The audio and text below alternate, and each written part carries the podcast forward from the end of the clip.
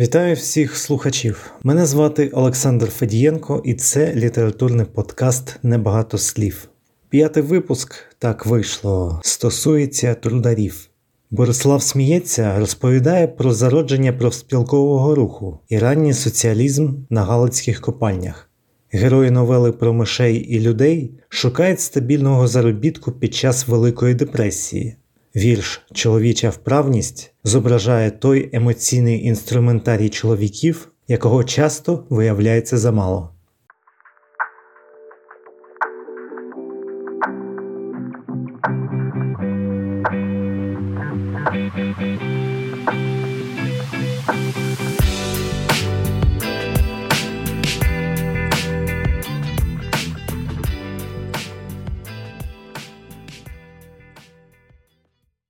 Розділ перший.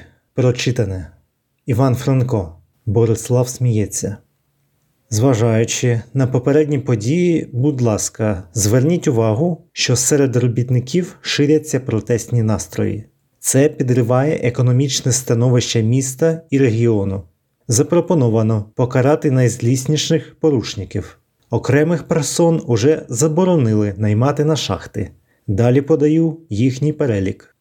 Андрусь Басараб, головний в організації конспіраторів, які збираються з метою обговорення брутальних методів боротьби із працедавцями. Немає сумнівів, що він виступає за кривавий спротив нашим законним інтересам, антисеміт і антикапіталіст. Сень Басараб, брат Андруся, вибивала м'язи цього товариства. Мало говорить, багато слухає, напевно, сильно б'є особливо небезпечний у гурті і наодинці, такий самий антисеміт і антикапіталіст. Деркач займається обліком робітничих скарг. Кажуть, що тримає у себе досьє на усіх шанованих працедавців Борислава. Інформація не підтверджена, жодного досьє знайти поки що не вдалося. Антисеміт і антикапіталіст. Матій власник хати, в якій збираються конспіратори. Ймовірно, має тривалий досвід протестної діяльності і підтримує зв'язки з осередками в інших містах Галичини, може переховувати у себе втікачів від правосуддя. За ним особлива увага, можливо, антисеміт і точно антикапіталіст. Стасюра Старигань. На вигляд, може й безпорадний, проте дуже спостережливий. Жодної делікатної інформації в його присутності. У наших роздявлених ротах уже половина їхньої сили. Антисеміт і антикапіталіст. Прийде воля, парубок втратив кохану після її самогубства, винуватить нас, небезпечний, бо притримується неприпустимих поглядів братів Басарабів, може вдатися до фізичного насилля, великий антисеміт і антикапіталіст. Бенедьо синиця здебільше надійна людина. На моє прохання проводить діяльність робітничого руху в спокійному руслі, проте, як і решті найманців, йому довіряти не можна. Безперечно, антисеміт і антикапіталіст працює за моєю згодою, але пильнуйте. У випадку хвилювань посилайте по жандармів. Перелічених хапайте у першу чергу. Розділ другий. Прочитане Джон Стейнбек про мишей і людей. Цивілізація почалася тоді, коли працездатне населення почало доглядати за старими і немічними. Мені бракує настрою коперсатися в архівах пам'яті, щоб підтвердити, чи справді це припущення має саме таке формулювання, а тим паче загрузати в інтернеті і перевіряти свої здогадки. Усі подібні неточності й неперевірені заяви я звик уже виправдовувати тим, що це не наукова робота, я не претендую на достовірність. Моя думка може бути хибною, оскільки нерідко я переступаю межу художньої вигадки, а в уста своїх героїв автор може вкладати будь-яку маячню. В цих недоесеях замальовках я сам собі персонаж, і я даю собі таку свободу. У наступному абзаці цього примарного твору поряд із собою я дописую ще двох персонажів Джорджа і Ленні. Я позичив їх із роману Стейнбека, щоби підкріпити свою правду чи неправду, яку проголосив у першому реченні. Під час Великої депресії ці двоє поневіряються Каліфорнією в пошуках роботи. На позначення такого класу людей в англійській мові існує поняття «hobo», що помилково можна перекласти як бомж. Хоча, на відміну від волоцюг і жебраків, ці злидарі готові працювати. Зайве пояснювати, що ця категорія робітників найменш захищена, бо від безвиході погодиться на будь-які умови. А умови на фермі, куди найняли двох друзів, ще пристойні: місце в бараці, харчування, дружній колектив. З мінусів перескіпливий син власника і його хтива дружина. І через ревнощі перший доскіпується ще більше. Проте головна проблема полягає в тому, що Ленні має вади психічного розвитку. Він велетенський силач, і це є безумовною перевагою для роботи на фермі. Але через свою розмову неповноцінність він не усвідомлює повноти своєї сили і наслідків своїх дій. Джорджу і Ленні вже доводилося тікати від халепи. Отримуючи велике задоволення від тактильного досвіду, Ленні спробував був на дотик спідницю, що стурбувало жінку, яка в неї була одягнена. Не знаючи, як реагувати на її занепокоєння, від переляку він намертво вчепився у ту спідницю. На думку свідків, Ленні небезпечний збочинець. На думку Джорджа, Ленні тупий бідолаха. На думку Ленні, якщо воно виглядає приємним на дотик, його треба обов'язково помацати.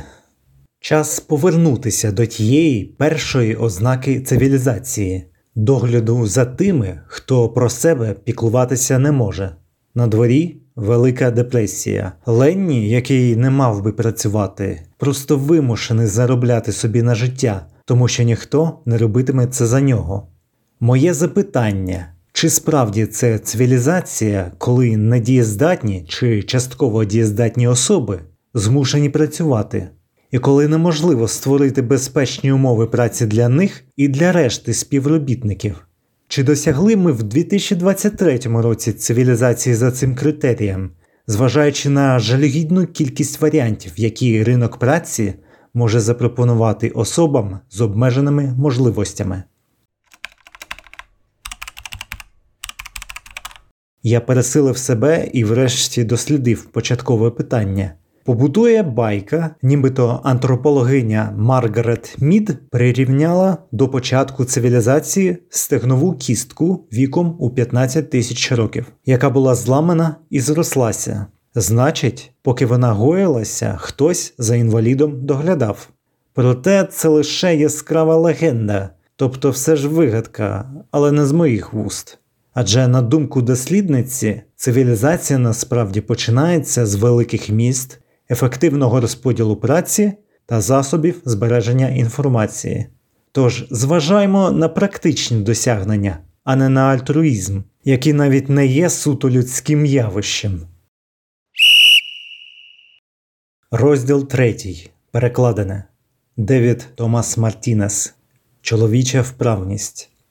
Я, хоч і чоловік, але мені завжди бракувало хисту до інструментів, гайкові ключі, викрутки і лопати, з ними я так і не знайшов спільної мови. На корабельні я працював сам у темряві, глибоко у трюмах фрегатів.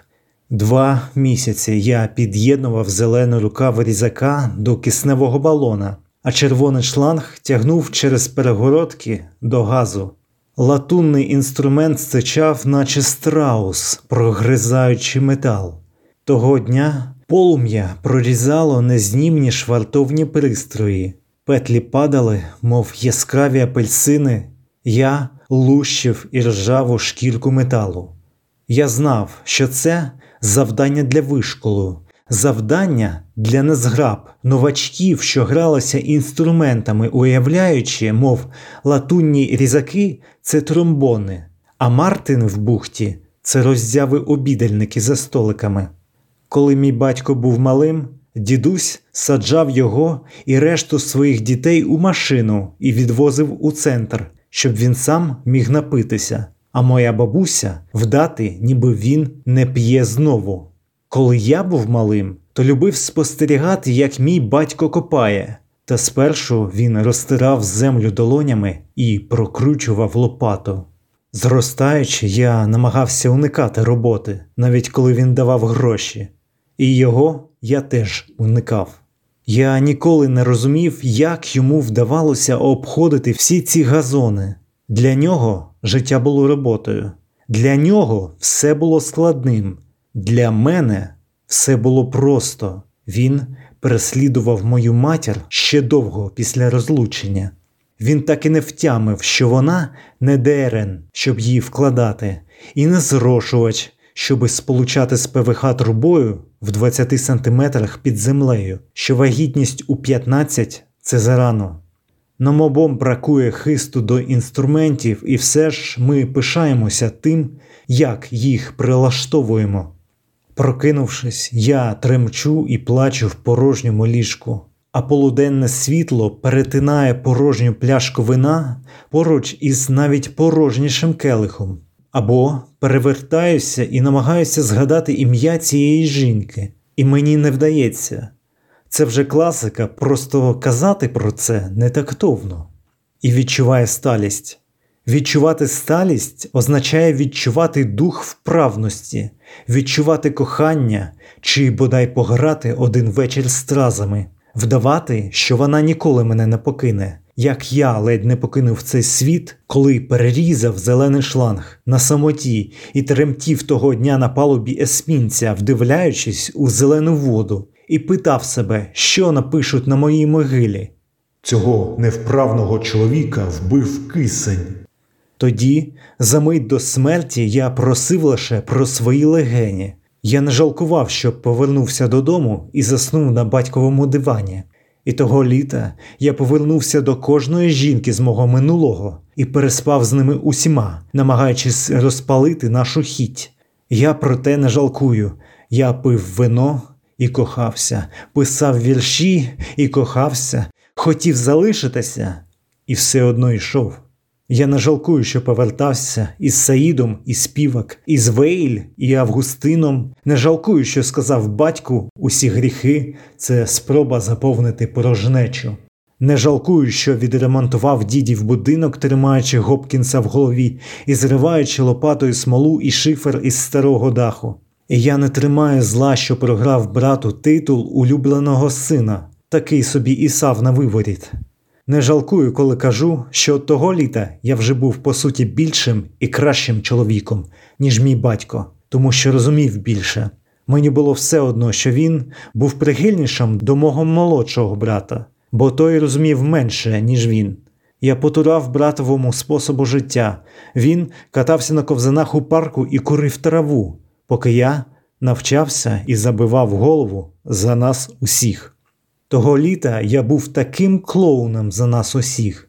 Того літа я навіть не спробував повернути бодай частку його любові.